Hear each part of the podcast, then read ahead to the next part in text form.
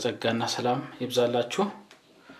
ይህ እንግዲህ የክርስትና ሕይወት መሰረታዊ መርሆች በሚል በተከታታይነት እየተመለከትን ያለነው ትምህርት ነው።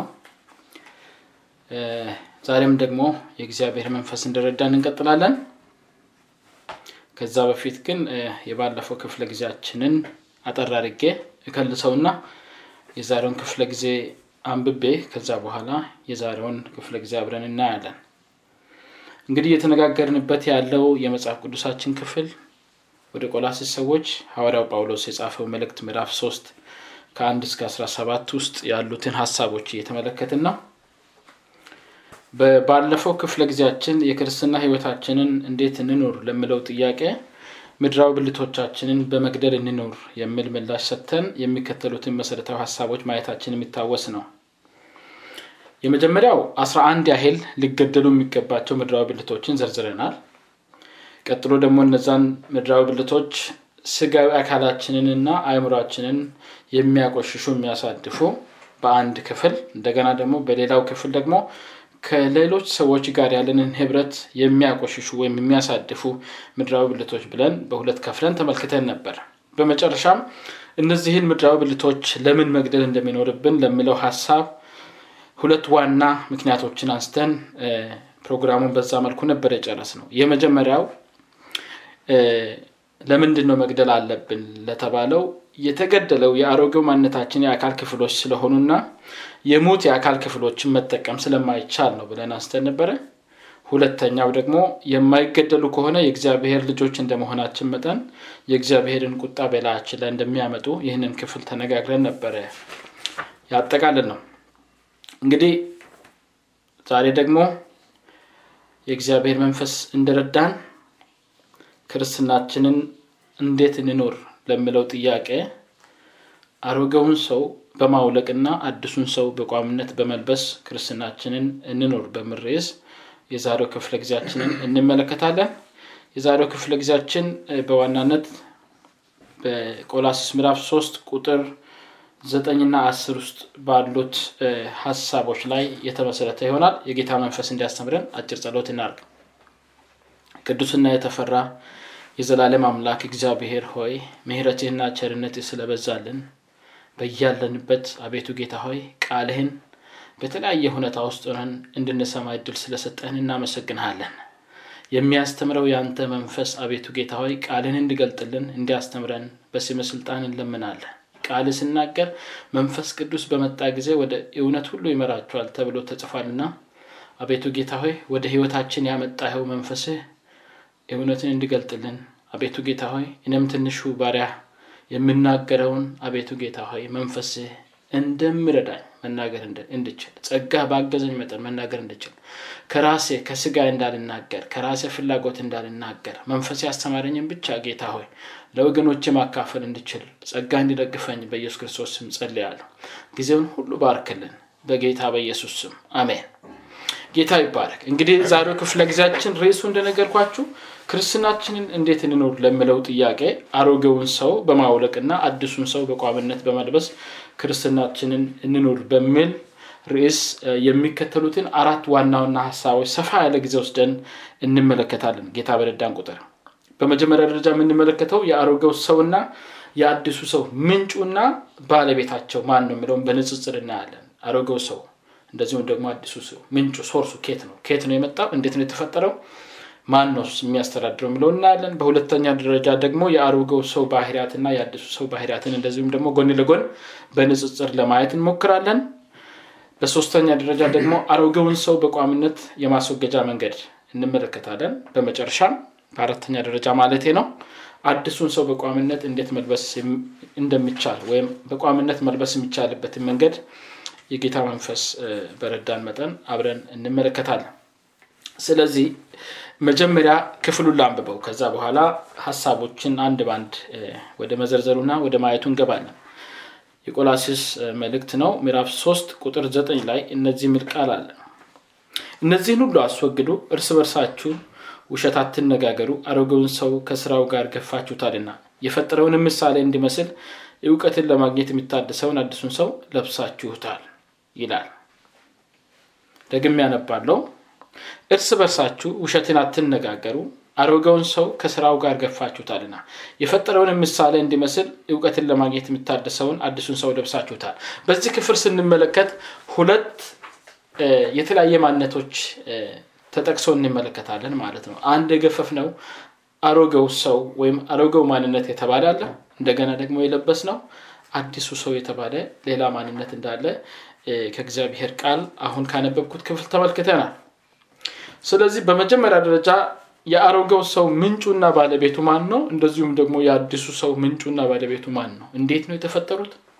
ማን ነው የሚቆጣጠራቸው የሚለውን ሀሳብ እንመልከት። እስኪ በአሮጌው ሰው እንጀምር እግዚአብሔር አምላክ ሰውን በመልኩና በምሳሌው ፈጥሮ በደንገነት ካስቀመጠ በኋላ በዘፍጥረት ሶስት ላይ እንደተመለከት ነው በእባብ በተመሰለው በዲያብሎስ እንዴት እንደተታለለ በሴቲቱ አማካኝነት ማለት ነው። ከእግዚአብሔር ጋር የነበረውም ህብረቱ እንዴት እንደተበከለ እንዴት እንደተበላሸ ሁላችንም የምናውቀው እውነተኛ ታሪክ ነው። እስኪ ታሪኩን እንመልከት በሴቲቱና በኢባቡ በተመሰለው በዲያብሎስ መካከል የተደረገውን ንግግር እስኪ ከዘፍጥረት ምዕራፍ 3 ቁጥር 3 እንደዚሁም ደግሞ ቁጥር አራትና አምስት ላይ ያለውን ክፍል ላንብላችሁ። ቁጥር 3 እንደዚህ ይላል። እንግዲህ ሴቲቱ በዲያብሎስ ለተጠየቀችው ጥያቄ ምላሽ ሲሰጥ መሆኑ ነው። ነገር ግን በገነት መካከል ካለው ከዛፍ ፍሬ እግዚአብሔር አለ እንዳትሞቱ ከእርሱ አትብሉ አትንኩትም ቁጥር አራትና አምስት ላይ ደግሞ ዲያብሎስ እንደገና ለሴቲቱ ሲመልስ የተናገረውን እንስማ። እባብም ለሴቲቱ ሞትን አትሞቱም ከእርሷ በበላችሁ ቀን አይኖቻችሁ እንዲከፈቱ እንደ እግዚአብሔርም መልካምንና ክፉን የምታውቁ እንድትሆኑ እግዚአብሔር ስለሚያውቅ ነው እንጂ አለ። እንግዲህ በዚህ ክፍል ስንመለከት ሴቲቱ ለዲያብሎስ የተናገረችው የእግዚአብሔርን ንግግር ነው የእግዚአብሔርን ድምፅ ነው። እግዚአብሔር ሁሉንም መመገብ እንደሚችሉ ነገር ግን በገነት መካከል ካለው ዛፍ መልካምንና ክፉን ለመለየት ከሚያስችለው ዛፍ እንዳይበሉ መብላት ብቻም አይደለም ወደ እሱም ተጠግተው እንዳይነኩት እግዚአብሔር እንደከለከለ ሴቲቱ እንዳትሞቱ ከእርሱ አትብሉ አትንኩትን ብሎናል ብላ ለዲያብሎስ ስትናገር ዲያብሎስ ምንድን ነው ያለው? ሞትን አትሞቱም ነው ያለው የእግዚአብሔርን ሀሳብ ተቃራኒውን ስናገር ነው በዚህ ስፍራ የሚስተዋለው ማለት ነው። ስለዚህ ዲያብሎስ የዘውትር ስራው የእግዚአብሔርን እውቀት ከውሸት ጋር በመደባለቅ ሰዎችን ማሳት ነው ወይም መሸንገል ነው። ሀሰትን መናገር የዲያብሎስ ማንነት ነው። ጌታችን ስለ ውሸቱም ወይም ስለ ውሸታምነቱ ወይም ስለ ውሸት ማንነቱ ስናገር በዮሐንስ ወንጌል ምዕራፍ 8 ቁጥር 44 ላይ ምንድን ነው ያለው? እርሱ ከመጀመሪያም ነፍሰ ገዳይ ነበረ። ያው ነፍሰ ገዳይነቱን አይተናል በአዳምና በሔዋን ህይወት እንዴት ህይወታቸውን የማጥፋቱን ስራ እንዴት እንዳሳካ። ከመጀመሪያ ነፍሰ ገዳይ ነበረ።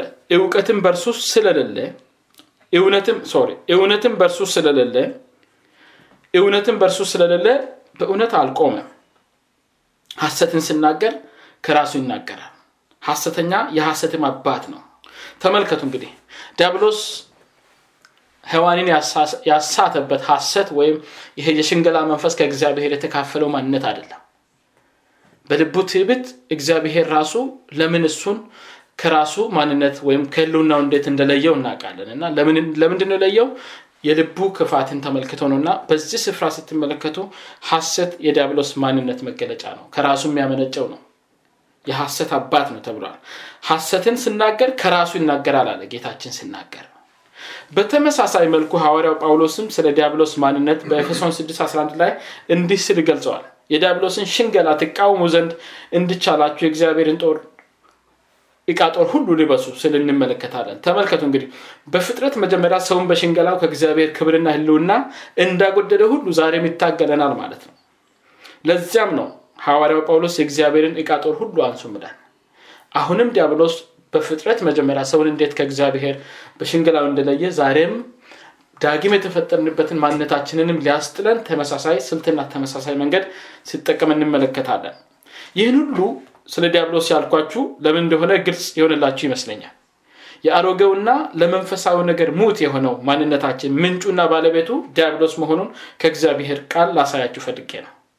ስለዚህ ይሄ አሮጌው ማንነታችን እንዴት ነው የተፈጠረው ካላችሁ በዲያብሎስ ውሸት ነው የተፈጠረው። ሶርሱ የዲያብሎስ ሽንገላ ነው የዲያብሎስ ውሸት ነው። እያሽከረከረ ያለ ከኋላ ሆኖ የሚገዛውም የሚቆጣጠረው ማን ነው ማለት ነው? ዲያብሎስ ነው ማለት ነው። እንግዲህ በግልጽ እንደተመለከት ነው ይህ ራስ ወዳድ የሆነው ቆሻሻ ማንነታችን በዲያብሎስ ሽንገላና ውሸት በመታለል የተፈጠረ መሆኑን ነው። ዲያብሎስንም ለመታዘዝ እየተመቻቸ ነው ያ ማንነታችን። የአሮጌው ማንነታችን ዲያብሎስን ለመታዘዝ በጣም ምቹና የተመቻቸ ነው። ልንነቃ ይገባል። ከውሸት ጋር መተባበር አደጋ አለው ከውሸት ጋር መተባበር አሮጌው ማንነታችን እንዳይሞት እድል መስጠት ነው። አሮጌው ማንነታችን ካለ ደግሞ ለዲያብሎስ እንደ access point ነው። ዲያብሎስ ወደ ህይወታችን ገብቶ የሚፈልጋቸውን ነገሮች ማድረግ የሚያስችለው ይሄ ማንነታችን ነው። ስለዚህ ይሄ ፈጽሞ ልናወልቀው በቋሚነት ልናስወግደው የሚገባ መሆኑን የእግዚአብሔር ቃል የሚያስተምረን ለዛ ነው። እስካሁን ደግሞ አዲሱን ሰው ደግሞ እንመልከት። አዲሱ ሰው እንዴት ነው የተፈጠረው በምንድን ነው የተፈጠረው? ማን ነው ባለቤቱ? ማን በዋናነት የሚቆጣጠረው የሚያስተዳድረው? አዲሱ ማንነታችን ደግሞ ከውሸት በተቃራኒው በእውነት ቃል የተወለደ እንደሆነ እግዚአብሔር ቃል ይናገራል። አሮጌው በሐሰት በዲያብሎስ ሐሰትና ሽንገላ የተፈጠረ ከሆነ የአሁኑ ደግሞ በተቃራኒው በእውነት ቃል እንደተወለደ መጽሐፍ ቅዱሳችን ይናገራል። መጽሐፍ ቅዱሳችን ይህም በተመለከተ በያዕቆብ መልእክት ምዕራፍ 1 ቁጥር 18 ላይ እንዲህ ስል ይናገራል። እስኪ እሱን ደግሞ አብረን እንመልከት።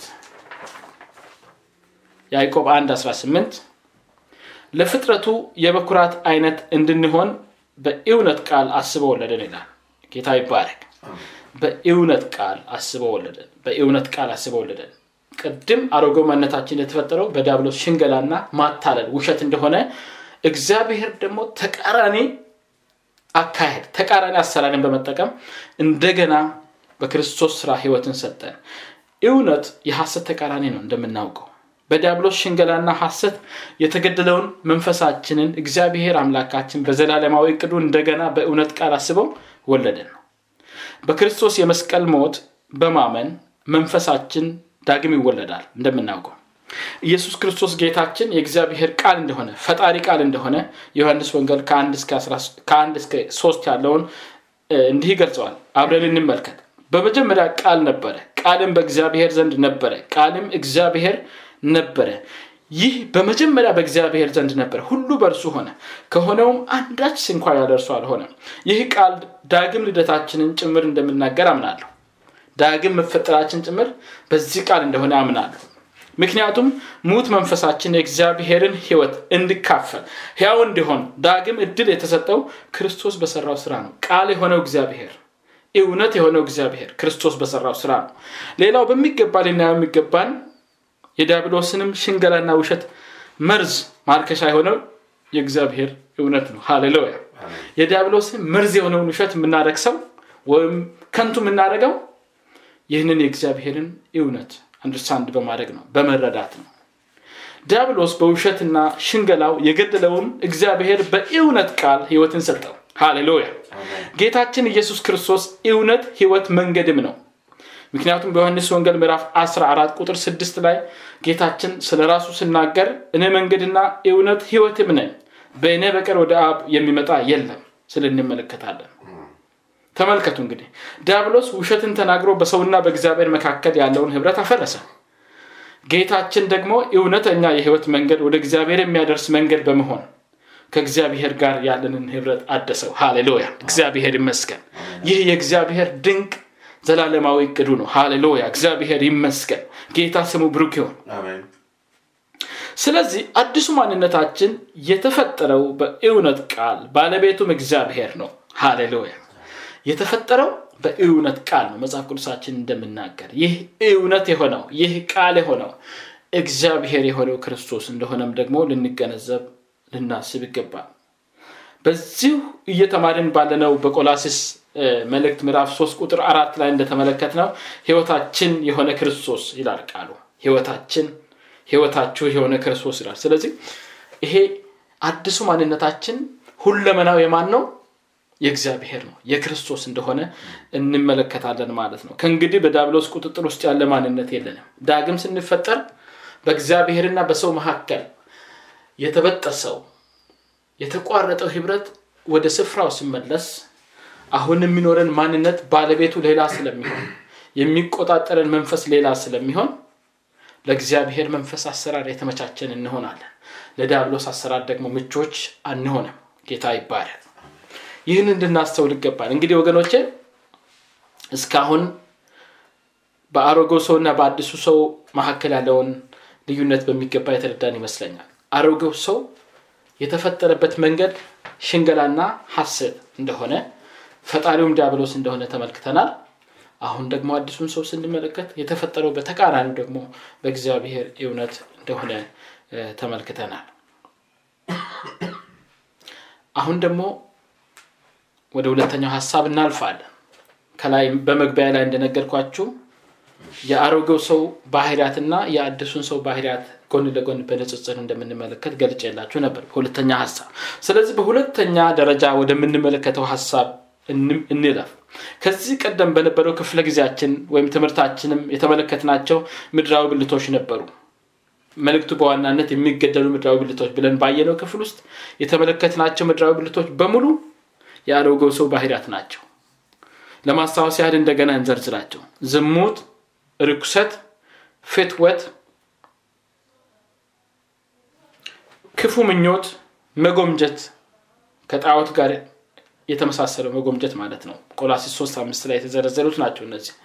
በሌላ በኩል ደግሞ ቁጣ ንደት ክፋት ስድብ የሚያሳፍር ንግግር ውሸት እነዚህ ደግሞ በቆላሲስ 3 8 እና 9 ላይ የተጠቀሱት ናቸው። እንግዲህ ከዚህ ዝርዝር የተረፉትን ደግሞ ከገላትያ ምዕራፍ 5 ቁጥር 20 እስከ 21 ውስጥ እንጨምራቸዋለን። የስጋ ስራ ተብሎ የተዘረዘሩ አሉ። እነሱም የአሮጌው ማንነታችን መገለጫ ባህሪያት ናቸው በዚህ ክፍል ያልተጠቀሱት ላይ እናተኩራለን። ለማንኛውም በቆላስስ ውስጥም በገላትያ ውስጥም የተጠቀሱትን አንደጋግማቸውም። ይልቅኑ focus የምናደርገው በቆላሲስ ውስጥ ያልተጠቀሱት ላይ ነው focus የምናደርገው። እንግዲህ በዚህ ክፍል በተጨማሪነት የተዘረዘሩ የአሮጌው ሰው ባህሪያቶች አሉ። እነዚህም ለምሳሌ መዳራት ጣዖትን ማምለክ ሟርት ጥል ክርክር ቅንአት አድመኝነት መለያየት ወይም መለያየት መናፍቅነት ምቀኝነት መግደል ስካር ዘፋኝነት ይላል።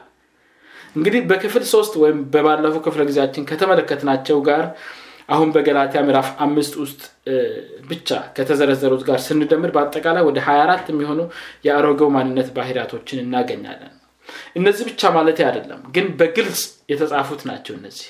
የአሮጌው ሰው ባህሪያት እነዚህ ብቻ ላይሆኑ ይችላሉ ግን በግልጽ የተጻፉትን ነው እንደው ለምሳሌ ያህል ተጨማሪዎችም ሊኖሩ እንደሚችሉ ለማንሳት በአንደኛ ቆሮንቶስ ምዕራፍ አምስት ቁጥር ሰባት ላይ እግዚአብሔር ቃል ስለ አሮጌው ሰው ባህሪ ስናገር ምን ይላል? ምሳሌያዊ በሆነ መልኩ በእርሾ ተመስሎ እንደተገለጸ እንመለከታለን። ምንድነው ቃሉ የሚለው? እንግዲህ ያለ እርሾ እንዳላችሁ አዲሱን ልጥ ትሆኑ ዘንድ አሮጌውን እርሾ አስወግዱ ይላል። በዚህ ክፍል በእርሾ ነው የተመሰለው የአሮጌው ሰው ባህሪ። ስለዚህ ተመልክተናል። እነዚህ ሁሉ ባህሪያት በህይወታችን የሚታዩ ከሆነ የአሮጌው ሰዋችን ወይም የአሮጌው ማንነታችን መገለጫዎች እንደሆኑና እንደ እግዚአብሔር ቃል ልናስወግዳቸው እንደሚገቡ ነው እግዚአብሔር ቃል የሚያዘን። ከእኛ ጋር ሊቆዩ የማይገባቸው በክርስቶስ በመስቀል ላይ የተገደለው በዳብሎስ የተፈጠረው የአሮጌው ማንነታችን መገለጫዎች ናቸውና የእግዚአብሔር ቃል ገፋችሁታል ይላል የገፈፍነውን ያስወገድነውን መልሰን ራችን ላይ ልናደርገው አይገባል እስኪ ደግሞ በተቃራኒው የአዲሱን ሰው ባህሪያት እንመልከት። የአዲሱ ሰው ባህሪያት ምን ምንድን ናቸው? ምን አይነት ባህሪያቶችን ነው አዲሱ ሰው የሚያንጸባርቀው? ወይም አዲሱ ሰው በህይወታችን ያው እንደሆነ በግልጽ ስራውን የሚሰራ እንደሆነ የሚንቀሳቀስ እንደሆነ አቅም ያለው ጉልበት ያለው ጤና ያለው እንደሆነ የሚያሳዩ ባህሪያት ደግሞ አሉ። የአዲሱ ሰው ባህሪያት ዳግም የተፈጠረው መንፈሳችን ከእግዚአብሔር መንፈስ ጋር ያለማቋረጥ ህብረት ሲያደርግ የሚፈጠሩ ፍሬዎች ናቸው። መጽሐፍ ቅዱሳችንም ስናገር የመንፈስ ፍሬዎች የመንፈስ ፍሬ ብሎ ይገልጻቸዋል። እስኪ ዝርዝሩን እንመልከት። በገላትያ ምዕራፍ 5 ቁጥር 22 ላይ ያሉትን ዝርዝሮች ማለት ነው። ገላትያ 5 22 ላይ የመንፈስ ፍሬ ተብለው የተዘረዘሩትን የአዲሱ ሰው ባህሪያትን እንደዚህ ይገልጻቸዋል።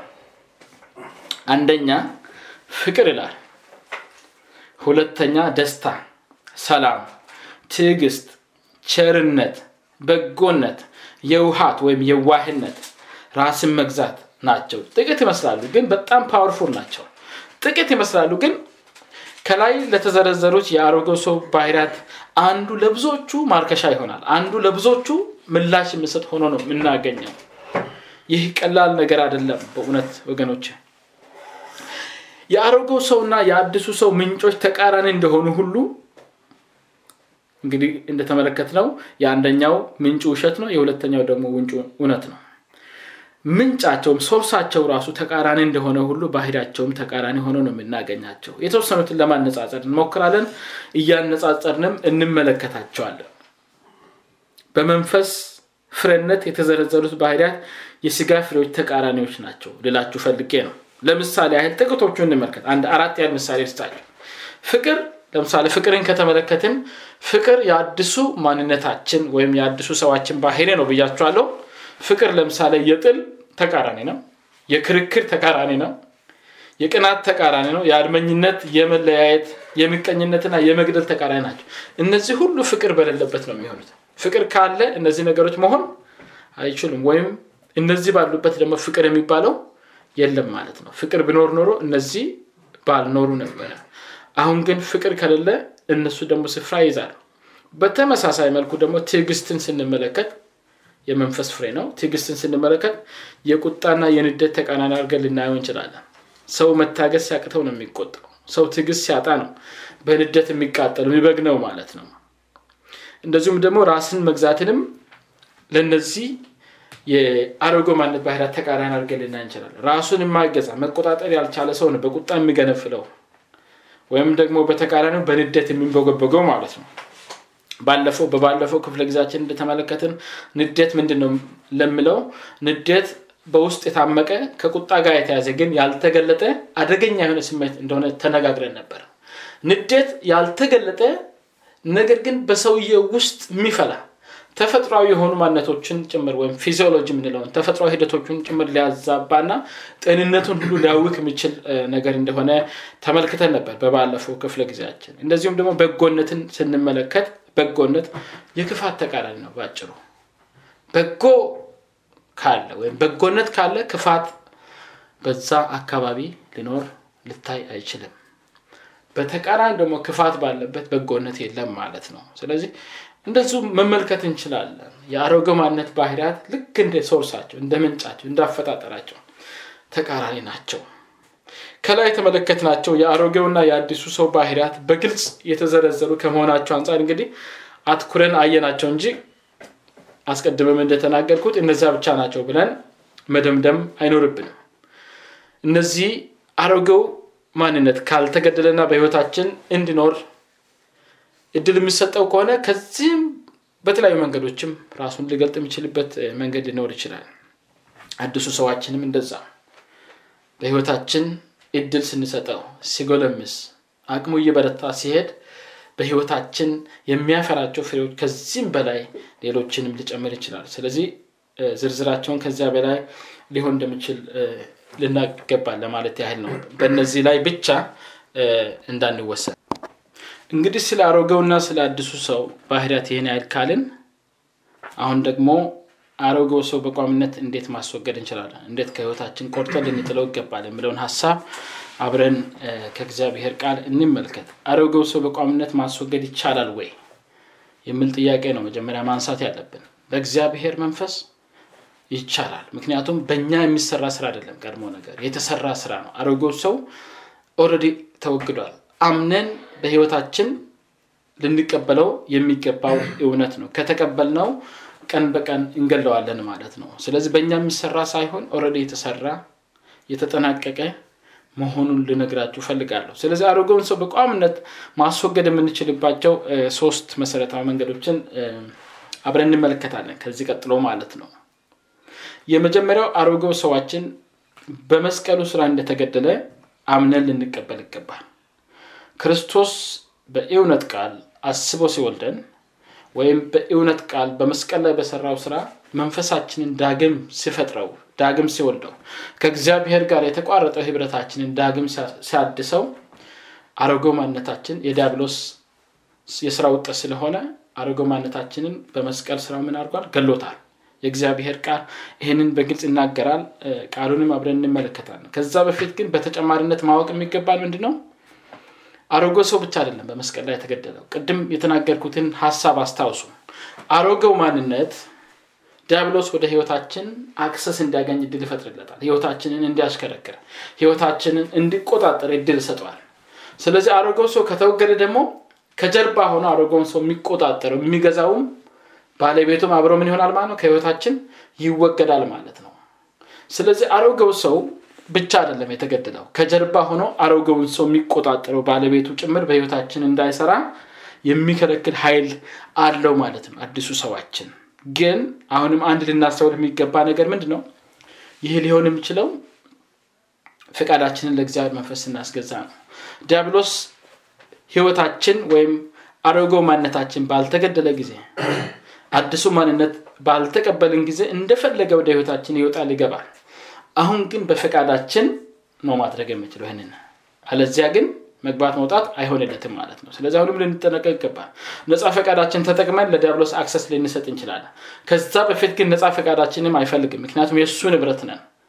የተሸከምነው የምንንቀሳቀሰው የምንወጣበት የምንገባበት የአሮጌው ማንነታችን የዲያብሎስ ስራ ነው። የዲያብሎስ ንብረት ነው። ስለዚህ እኛም ማስፈቀድ አይኖርበትም እንደወደደ በህይወታችን የወደደውን ያደርጋል ይገባል ይወጣል። የማንፈልገውን ጭምር ያሰራናል ወይም ደግሞ እንደ normal እንድንቆጥረው ትክክል ያልሆነውን እንደ normal እንድንቆጥረው ሊያስቆጥረንና ሊያሰራን ይችላል ማለት ነው። እስኪ ሮሜ ምዕራፍ 6 ቁጥር 6 ላይ ይሄ አሮጌው ሰዋችን በክርስቶስ የመስቀል ስራ እንደተወገደ እንመልከት። ከእንግዲህ ወዲህ ለኃጢአት እንዳንገዛ የኃጢአት ስጋ ይሻር ዘንድ አሮጌው ሰዋችን ከእርሱ ጋር እንደተሰቀለ እናውቃለን። ጌታ ይባላል እንደተሰቀለ እናውቃለን ይላል። ተመልከቱ። በዚህ ክፍል በክርስቶስ የተሰራን ስራ ነው የሚያሳየው። ለኃጢአት እንዳንገዛ የኃጢአት ስጋ ይሻር ዘንድ አሮጌው ሰዋችን ከእርሱ ጋር እንደተሰቀለ እናውቃለን። ስለዚህ የመጀመሪያው አሮጌውን ሰው በቋምነት ማስወገድ የምንችለው በክርስቶስ ስራ የተሰቀለና ከመንገድ ዞር የተደረገ መሆኑን ማወቅ አለብን። እውቀት ነው እዚህ ጋር የሚያስፈልገን ማለት ነው። ከስጋችን ጋር እየታገልን ጊዜ እንዳንፈጅ እድሜ እንዳናስቆጥር ሊረዳን የሚችለው እውነትና እውቀት በእግዚአብሔር ቃል ውስጥ ተገልጧል። አለማወቅ ምናልባትም ዲያብሎስ still ህይወታችንን access እያደረገ ወደ ህይወታችን እየገባ ብዙ ነገር የማንፈልገውን ሊያሰራ ሊጥር ሊሞክር ይችላል። ነገር ግን ይህ እውቀት ከገባን እምቤ ማለት አቅምን እምቤ ማለት ጉልበትን በህይወታችን ይፈጥራል ማለት ነው። ሞቱን ማመን ከቻልን በክርስቶስ ሞት እንደተወገደ እንደተገደለ ያንን ማመን ከቻለን ቀጥሎ ደግሞ ባለቤቱ የነበረው ዲያብሎስም ከእንግዲህ በፈቃዳችን እድል ፈንታ ካልሰጠነው በስተቀር በራሱ ስልጣን በህይወታችን በስጋችን የራሱን ስራ መግለጥ እንደማይችል ልንገነዘብ ነው ማለት ነው። ልንገነዘብም ደግሞ ይገባል። ስለዚህ ወገኖች ልናስተውል ይገባል። ይህ እውቀት ሊገባን ይገባል። ይሄ አሮጌው ማነታችን እኛ የምንገለው ሳይሆን ኦረዲ ምን የተደረገ ነው? የተገደለ እንደሆነ። ይህን በማወቃችን ዲያብሎስን ፈንታ መከልከል እንደምኖርብን ልናቅ ይገባል። መጽሐፍ ቅዱሳችን ይናገራል። እንግዲህ ዲያብሎስን ፈንታ ትስጡት ይላል ቃሉ። ፈንታ ካልሰጠነው በፈቃዳችን ህይወታችንን እንዲቆጣጠር ወደ ህይወታችን እንዲመጣ ካላደረግነው በስተቀር ከአሁን በኋላ access አይኖረውም። ስለዚህ access denied ነው። በክርስቶስ አዲስ የሆነ ማንነት ሲኖረን በራሳችን ፍቃድ ብቻ ነው ዲያብሎስ በህይወታችን ክፋትን ሊያሰራን የሚችለው ወይም የአሮጌውን ሰው ባህሪያት መግለጥ የሚችለው ማለት ነው። ስለዚህ በመስቀሉ ስራ ከማመናችን የተነሳ ወደ ህይወታችን መግቢያው ተዘግቷል ማለት ነው። ልክ እነዚህ ቴክኖሎጂ electronic equipment ኦችን ስንጠቀም ሌላ ሰው access እንዳያደርግ ኮድ እንጠቀማለን አይደል? ኮዱ ትክክለኛ ካልሆነ ሌላ ሰው ወይም ባለቤቱ ያልሆነ ሰው ያንን electronic device ለመጠቀም በሚሞክርበት ሰዓት ምን ብሎ ይመልስለታል? access denied ብሎ ይመልስለታል። ተመሳሳይ ነገር ነው በዚህ ስፍራ የሚሆነው።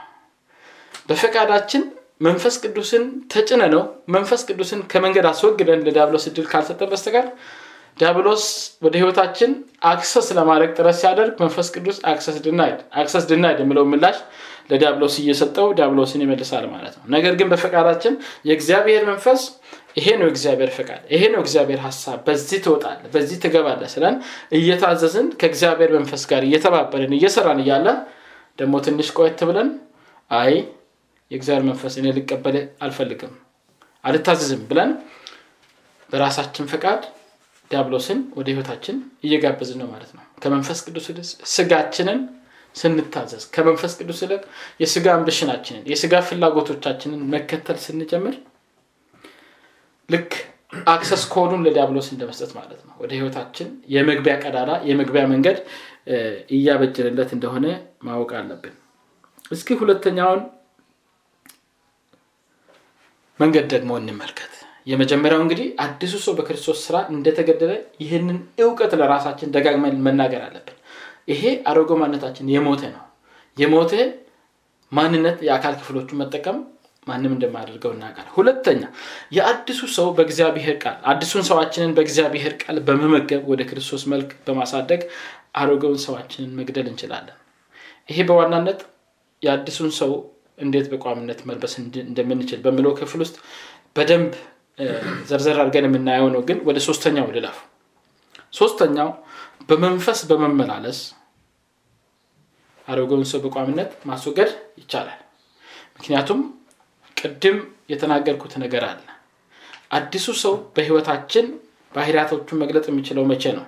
ዳግም የተፈጠረው መንፈሳችን ከእግዚአብሔር መንፈስ ጋር በቋምነት ህብረት እያደረገ ህይወታችንን ስንመራ ነው ከእግዚአብሔር መንፈስ ጋር በቋምነት ህብረት የማያደርግ ከሆነ መንፈሳችን ዳግም የተወለደ ቢሆንም አቅም አይኖረውም ጉልበት አይኖረውም። ዲያብሎስን ለመቃወም ዲያብሎስን እምቢ ለማለት አቅምና ጉልበት አይኖረውም ማለት ነው። ስለዚህ በመንፈስ በመመላለስ ዲያብሎስን በህይወታችን እንዳይሰራ ንብረቱንም ይሄ የተገደለውን ንብረቱንም ይዞ ከኛ ጥርግ እንድል ማድረግ እንችላለን ማለት ነው። ገላትያ ምዕራፍ 5 ቁጥር 16 ላይ እግዚአብሔር ቃል የምናገረውን እስኪ እናንብብ አብረን። ነገር ግን እላለሁ በመንፈስ ተመላለሱ። የስጋን ምኞት ከቶ አትፈጽሙ የስጋ ምኞት የአረጎ ማነታችን ባህሪ ናቸው። የተገደለው ማነታችን ባህሪ ናቸው። ስለዚህ የስጋ ምኞትን ከቶ አትፈጽሙ። ትእዛዝ ነው። የሚቻል ነገር ነው? ማነው እግዚአብሔር ቃል እየተናገረ ያለው። ግን የሚቻለው የቀደመውን ነገር ማከናወን ስንችል ነው። በመንፈስ ተመላለሱ። የስጋን ምኞት ከቶ አትፈጽሙ ይላል። በመንፈስ የምንመላለስ ከሆነ የእግዚአብሔር መንፈስ የሚበጀንን ትክክለኛ የሆነውን ተገቢ የሆነውን እግዚአብሔር የሚደሰትበትን እግዚአብሔር የሚከብርበትን ያሳየናል ይነግረናል የእግዚአብሔርን መንፈስ የእግዚአብሔርን አካሄድ የእግዚአብሔርን አሰራር ይገልጥልናል። የእግዚአብሔር መንፈስ በባለፈው ክፍለ ጊዜያችንም እንደተመለከትን በእግዚአብሔር መንፈስ የሚመሩ እነዚያ የእግዚአብሔር ልጆች ናቸው ይላል አድርቃሉ በእግዚአብሔር መንፈስ የምንመራ ከሆነ እግዚአብሔር አምላካችን አባታችን የሚወደውን የሚፈልገውን በህይወታችን እንዲኖረን የሚፈልገውን ነገር የማወቅ እድሉ አለን ማለት ነው። ስለዚህ በመንፈስ ስንመላለስ ለእግዚአብሔር መንፈስ ራሳችንን ስናስገዛ የመንፈስ ነገር መቼም የስጋ ነገር ተቃራኒ ነው በአብዛኛው። የመንፈስ ነገር የማይታይ ላይ ነው የሚያተኩረው። የመንፈስ ነገር በማይጨበጥ ላይ ነው የሚያተኩረው። የመንፈስ ነገር አይኖቻችን በማያዩት ነገር ላይ ነው የሚያተኩረው። ስለዚህ በመንፈስ ስንመላለስ ከዚህ ምድር ያለፈን ነገር ማየት እንችላለን። ከዚህ ምድር ያለፈን ነገር ማስተዋል መረዳት እንጀምራለን ይህ ደግሞ በስጋዊ ነገሮቻችን ላይ አቅም ይሰጠናል። ስጋዊ ነገሮቻችንን እምቤ ማለት ስጋዊ ነገሮቻችንን የመጨቆን ስጋዊ ነገሮቻችንን የማስወገድ አቅም ይሰጠናል። የስጋን ምኞት መግደል የምንችለው እምቢ ማለት የምንችለው አለመፈጸም የምንችለው በመጀመሪያ ለመንፈስ የተገዛ ማንነትና ህይወት ሲኖረን ነው። ለእግዚአብሔር መንፈስ የተገዛ በእግዚአብሔር መንፈስ ቁጥጥር ውስጥ የሆነ ህይወት ሲኖረን ነው። የእግዚአብሔር መንፈስ እኛም ባልተቆጣጠረበት የእግዚአብሔር መንፈስ ህይወታችንን መምራት ባልቻለበት ሁኔታ ውስጥ የስጋ ምኞት አለመፈጸም አይቻልም። ምክንያቱም የስጋን ምኞት እምቢ ማለት የምንችለው መንፈስ ቅዱስ በምሰጠን ኃይልና አቅም ስለሆነ ማለት ነው። ጌታ ይባረክ። መቼም እግዚአብሔር አምላካችን መልካም አምላክ ነው። መንፈሳችንን ዳግም ፈጥሮ ብቻ አልተወንም። የራሱን መንፈስ ደግሞ በውስጣችን ምን አድርጓል? አስቀምጧል። መንፈሳችንን የሚደግፍ መንፈሳችንን የሚያበረታ ለመንፈሳችን አቅም የሚሆን የራሱ የሆነ መንፈስ ምን አድርጓል? በውስጣችን አስቀምጧል። እግዚአብሔር አምላካችን ጌታ ይባረክ። እስኪ ደግሞ ወደ አራተኛውና ወደ መጨረሻ ዋና ሀሳብ እንለፍ። አዲሱን ሰው እንዴት በቋምነት መልበስ እንችላለን? አዲሱን ሰው በቋምነት መልበስ የምንችልበትን መንገድ እንመልከት። እንግዲህ ከላይ የተመለከትነው የአሮገው ሰው እንዴት ማንነቱን አካል ክፍሎቹን ከሰውነታችን ከማንነታችን ከአዲሱ ህይወታችን ማስወገድ እንደሚቻል ነው የተመለከት ነው ከዚህ ቀጥሎ ደግሞ ተቃራኒውን ነው የምንመለከት። በጥቂቱ የሚከተለውን ዋና መሪህ ተግባራዊ በማድረግ አዲሱን ሰው በቋሚነት መለበስ ይቻላል። ይህም ከላይ በጨረፍታ የጠቀስኩት ነው። አዲሱን ሰው በእግዚአብሔር ቃል እውቀት በመመገብ በቋምነት መልበስ ይቻላል። ጌታ ይባረክ። ይህ የእግዚአብሔር ሀሳብ ነው። እግዚአብሔር በህይወታችን የሚፈልገውም ይህንን ነው አዲሱ ሰዋችን ዋና ምግቡ የእግዚአብሔር ቃል እውቀት ነው። የእግዚአብሔር ቃል እውቀት የእግዚአብሔርን አሰራር የእግዚአብሔርን ፈቃድ በሰማይ ውስጥ የተመከረን ምክር ይገልጣል። ጌታ ይባረክ። ጌታችን ኢየሱስ ክርስቶስ ደቀ መዛሙርቱ እንዴት መጸለይ እንዳለባቸው እንዲያስተምራቸው በጠየቁት ጊዜ የተናገረውን ቃል ሁላችንም ደግሞ የምንጸልየውን የጌታችን የኢየሱስ ክርስቶስ የጸሎት ትምህርት ሁላችንም የምናስታውሰው ይመስለኛል ሲጸልዩ እንዴት በለዋል ሲጸልዩ እንዲበሉ በሰማያት የምትኖር አባታችን ሆይ ስምህ ይቀደስ። ካላችሁ በኋላ ቀጥለው የምትሉት መንግስት ትምጣ። ፈቃድ በሰማይ እንደሆነች እንዲሁ በምድር ትሆን በሎ ነው ያለው። ሰማይ ውስጥ የተመከረ ምክር አለ ማለት ነው። በምድር ሆነን ማወቅ ማንችለው ሰማይ ውስጥ የተመከረ ምክር። ሰማይ የተሰበሰበበት ጉዳይ ለእኛ ሊገለጥ የሚችለው እግዚአብሔር ራሱ በመንፈሱ አማካኝነት ሲገልጥልን ብቻ ነው እና እንግዲህ ለእግዚአብሔር መንፈስ ራሳችንን ስናስገዛ የእግዚአብሔር መንፈስ ምን ያደርጋል? ከእግዚአብሔር የሆነውን እየወሰደ ለእኛ ምን ያደርጋል? ይገልጣል። ሰማይ ውስጥ የተመከረውን ምክር እየወሰደ ምን ያደርጋል? ለእኛ ይገልጣል። አመለካከታችን አስተሳሰባችን ፍላጎቶቻችን ሰማያዊ እንደሆኑ ያደርግ ይጀምራል ማለት ነው። የእግዚአብሔር መንፈስ በህይወታችን የሚሰራ ከሆነ እይታችን ፍላጎታችን ናፍቆታችን ሁሉ ከዚህ ምድር ያለፈ መሆን ይጀምራል። ጌታ ይባረክ። ስለዚህ ትልቁና ዋና ነገር አዲሱን ሰው በቋምነት የምንለብስበት መንገድ ምንድን ነው የእግዚአብሔርን ቃል እውቀት። ለዚህ ለአዲሱ ማንነታችን በመመገብ ነው። መጽሐፍ ቅዱሳችንም ይናገራል እኮ ቃሉን ድጋሚ ለአንብብ ቆላሲስ 3 10 ላይ ምንድን ነው ምለው የፈጠረውን ምሳሌ እንዲመስል እውቀትን ለማግኘት የሚታደሰውን አዲሱን ሰው ለብሳቸዋል እየታደሰ እየታደሰ እየታደሰ ወደ ማን መልክ ያድጋል? ወደ ፈጠረው ማንነቱ። የፈጠረው ማንነት ማን ነው ክርስቶስ ነው። ስለዚህ ይህ አዲሱ ሰዋችን እውቀትን ስንመግበው የእግዚአብሔርን ቃል እውቀት እለት ዕለት ስንመግበው ምሳ ቁርስ ሰዓት ላይ ስንመግበው ምሳ ሰዓት ላይ ስንመግበው ራስ ሰዓት ላይ ስንመግበው ልክ ለስጋችን የሚገባውን ምግብ ሰዓቱን ጠብቀን እንደምንመግበው ሁሉ እንደየአስፈላጊነቱ ለእግዚአብሔር መንፈስም ከእግዚአብሔር ቃል እውቀትን እየመገብ ነው ስንሄድ የመታደስ ነቸር በአንድ ስፍራ አይቆምም። እድገቱ የፈጠረውን ወደ መምሰል ነው። የመጨረሻ ጫፉ ክርስቶስን መምሰል ነው። ስለዚህ ይህ አዲሱ ሰው ክርስቶስን ወደሚመስልበት ሁኔታ ማደግ የሚችለው ግን የእግዚአብሔርን ቃል እውቀት በማግኘት ነው። ምክንያቱም እውቀትን ለማግኘት የሚታደሰውን ሰው አዲሱን ሰው ለብሳችሁታል ቃሉ ሲናገር ማለት ለብሳችሁታል ይላል። የፈጠረውን ምሳሌ እንዲመስል። ስለዚህ የአዲሱ ሰው climax ወይም የመልኩ የመጨረሻው ስታንዳርድ ማን ነው ክርስቶስ ነው ማለት ነው። የተፈጠረው በማን ነው? በክርስቶስ ነው። የመጨረሻ መምሰል የሚገባው ስታንዳርድ ማን ነው ክርስቶስ ነው። ይህ ግን መሆን የሚችለው መቼ ነው? ስመገብ ነው ሃሌሉያ። መመገብ መቻል አለብን ማለት ነው። እንግዲህ ከዚህ በላይ ብዙ ማውራት አልፈልግም። በዚህ ክፍል ላይ ይሄ ዋናውና ወሳኙ principle ነው። ሌሎችም ሊኖሩ ይችላል አዲሱን ሰው የምንለብስባቸው ሌሎችም መንገዶች ሊኖሩ ይችላሉ። ግን ይሄ ከሁሉም አውራ የሆነው ዋና የሆነውን ነው እየተናገርኩ ያለሁት። ክርስቶስ ነው የፈጠረው። በክርስቶስ ነው የተፈጠረው ዋናውም አላማው ወደ ክርስቶስ መልክ ማደግ ነው። የእግዚአብሔርን ቃል እንመግበዋለን የእግዚአብሔርን ቃል እለት ዕለት እናቀብለዋለን የእግዚአብሔር መንፈስ ከእግዚአብሔር የሆነውን እየወሰደ ለእኛ ሲያቀብለን እኛ ደግሞ የእግዚአብሔርን ቃል ስንመግበው የእግዚአብሔርን ድምፅ ስንመግበው ቀስ በቀስ የመታደስ ከቀን ወደ ቀን ልዩ የመሆን ከቀን ወደ ቀን ኳሊቲ የመጨመር ባህሪ አለው። ይህ አዲሱ ሰዋችን ማለት ነው። ስለዚህ አዲሱ ሰዋችን በእግዚአብሔር ቃል ሊያድግ ይገባል አዲሱ ሰዋችን በእግዚአብሔር ቃል ሲያድግ ሲጎለምስ የአሮገ ሰው ባህሪያት ከህይወታችን እየጠፉ እየጠፉ እየጠፉ እየተቀረፉ ይሄዳሉ ማለት ነው። አዲሱ ሰው ባልጎለመሰበት ባልጠነከረበት አቅም ባልፈጠረበት ሁኔታ ውስጥ አሮጌው ሰው ቆሻሻው የአካል ክፍሎቹ ቁርጥራጮቹ ሙሉ በሙሉ ከሰውነታችን ተወግደው ሊያልቁ አይችሉም። ስለዚህ ጌታ መንፈስ ልረዳን ይገባል እኛም ደግሞ ልባችንን ለእግዚአብሔር መንፈስ ክፍት ማድረግ አለብን። የእግዚአብሔር ቃል እንደምናገረው የእግዚአብሔር መንፈስ ከእግዚአብሔር የሆነውን እየወሰደ እንዲያስተምረን እንዲገልጥልን ወደ እኛ ህይወት የመጣው የእግዚአብሔር መንፈስ ወደ እውነት ሁሉ እንዲመራን ውስጣችንን ማመቻቸት አለብን። ለእግዚአብሔር መንፈስ ራሳችንን ሬዲ ማድረግ አለብን። ለእግዚአብሔር ቃል ትምህርት ውስጣችንን ክፍት ማድረግ አለብን።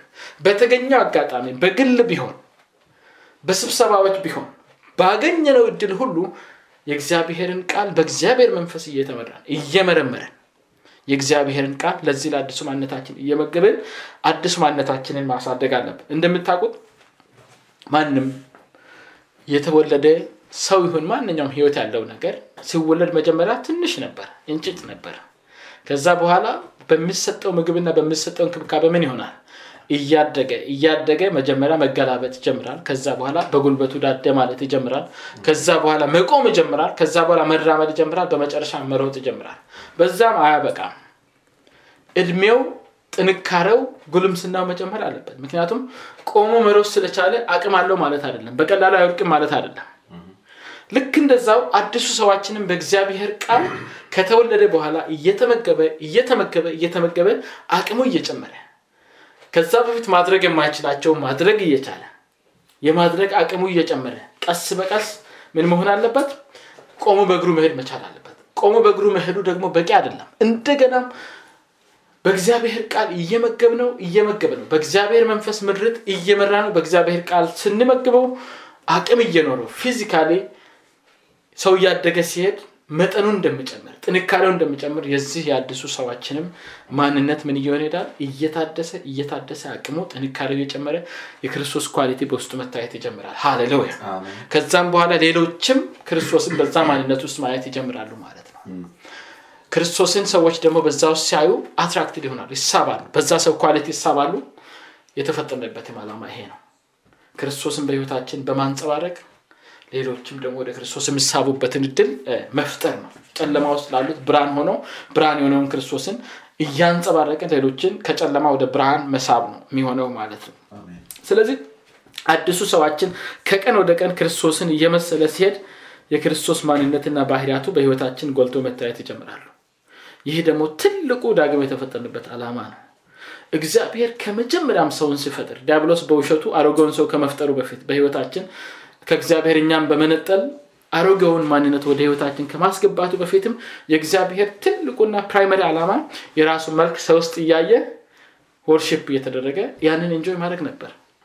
ስለዚህ አሁንም በክርስቶስ የተፈጠረው አዲሱ ሰዋችን የመጨረሻው climax ኡ ወይም ጫፉ እንዲደርስበት የተፈለገው የእግዚአብሔርን መልክ እያሳየ ፍጥረት ብቻም ሳይሆን እግዚአብሔርም የራሱ መልክ በዛ ሰው ውስጥ እያየ enjoy እንዲያደርግ ነው ስለዚህ ክርስቶስን መልክ እግዚአብሔር በእኛ ውስጥ በሚያይበት ሰዓት መጀመሪያ የተፈጠርንበትን አላማ በእኛ ውስጥ እንደገና እየተመለሰ እንደሆነ ይመለከታል ማለት ነው። እና enjoy ያደርጋል። ሃሌሉያ! እግዚአብሔር አምላካችን ይባላል እንግዲህ ከዛ በኋላ ምን እንሆናለን ልክ እንደ ክርስቶስ የእግዚአብሔርን መንፈስ ድምፅ በመስማት መመላለስ እንጀምራለን ማለት ነው። ክርስቶስ እለት ዕለት ከአባቱ ጋር በመንፈስ ቅዱስ ኃይል ንግግር ያደርግ ነበር ይጸልይ ነበር ይሄ አዲሱ ሰዋችንም እለት ዕለት በእግዚአብሔር ቃል ሲመገብ የእግዚአብሔርን ነገር መናፈቅ የእግዚአብሔርን ነገር መጓጓዝ ሲጀምር ቀስ በቀስ በዛው ልክ እንደ ክርስቶስ የእግዚአብሔርን ድምፅ መስማት ይለማመዳል ክርስቶስ ከአባቱ ጋር ኮንቲነስን ህብረት ያደርግ ነበረ።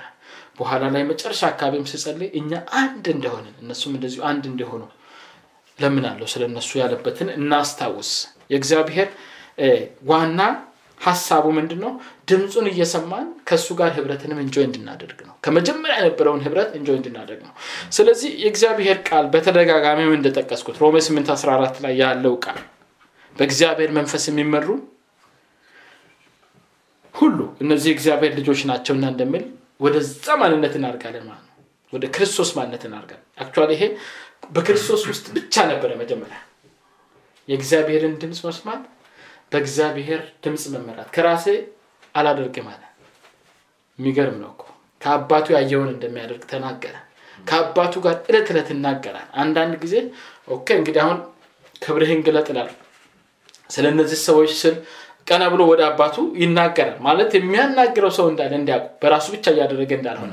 ሌላ ህብረት ውስጥ የተካተተ ሰው እንዳለ አላዛርንም ከሙታን በሚጠራበት ጊዜ ሆነውን አስተውለናል። ቀና ብሎ እግዚአብሔርን አባቱን ካመሰገነ በኋላ ነው አላዛርን የጠራው አላዛርን መጥራት ይችል ነበር ዝም ብሎ። ግን የህብረት ነገር ወሳኝ መሆኑን ከእግዚአብሔር እየሰማ ወደ እግዚአብሔርም እያሰማ የሚኖር መሆኑን መግለጽ ስለፈለገ መጀመሪያ ከአባቱ ጋር ተነጋገረ። ከዛ በኋላ አላዛር ሆይ ና ውጣ አለው። ሃሌሉያ! ጌታ ይባረክ።